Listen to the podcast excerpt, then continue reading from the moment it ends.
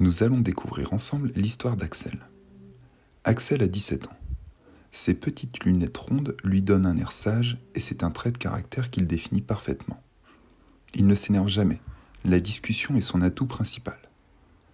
Ses cheveux noirs charbon, si épais qu'aucun rayon de soleil ne peut les traverser, lui donneraient presque un air ténébreux.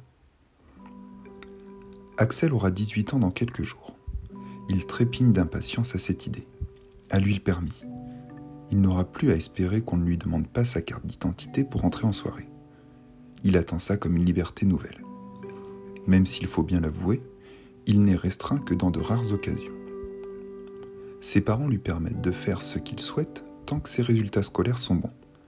Avec une moyenne de 17 sur 20, autant dire qu'il peut envisager chacune des sorties prévues.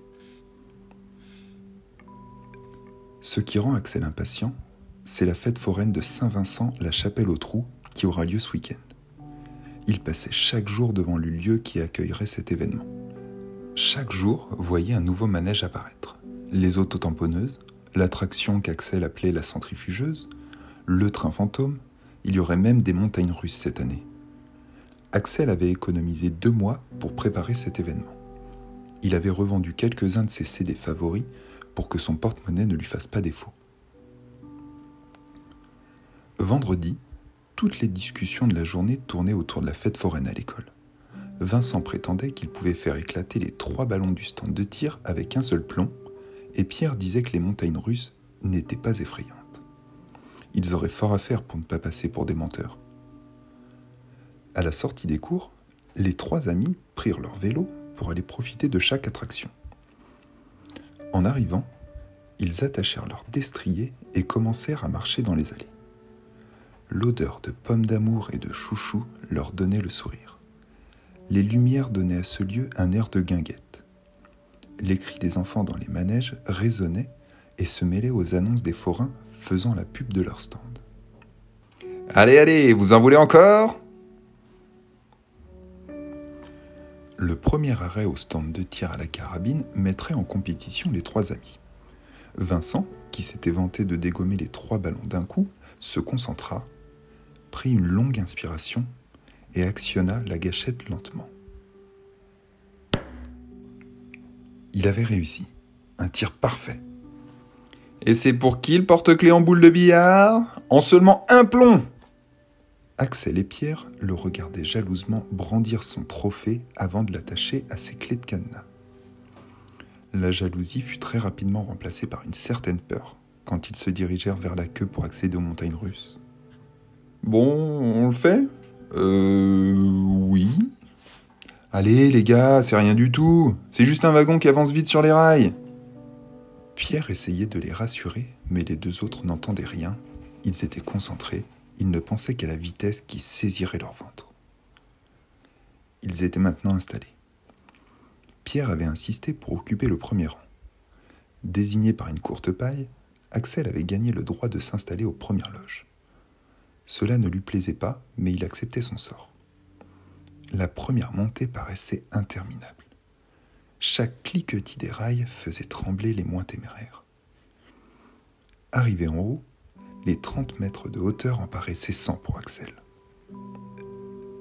Au sommet de cette montagne de fer, le wagon bascula et s'élança à toute vitesse dans la descente. Les wagonnets étaient secoués et les cheveux d'Axel, d'ordinaire impossible à bouger, volaient au rythme des virages.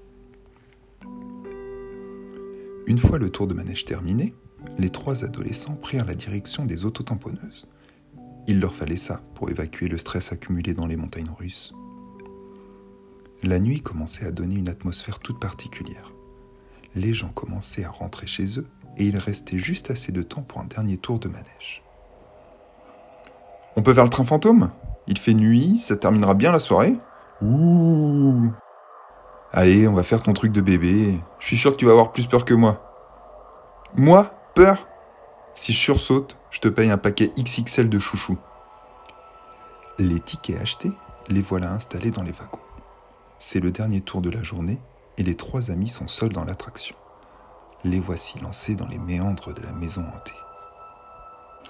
Ouh Ils progressent petit à petit au travers de ces fausses toiles d'araignée qui s'emmêlent dans leurs doigts. Quelques acteurs déguisés en momies, en vampires et autres zombies tentent de les effrayer, mais sans succès. Ils restent sereins et leur aventure continue. Le wagon s'arrête.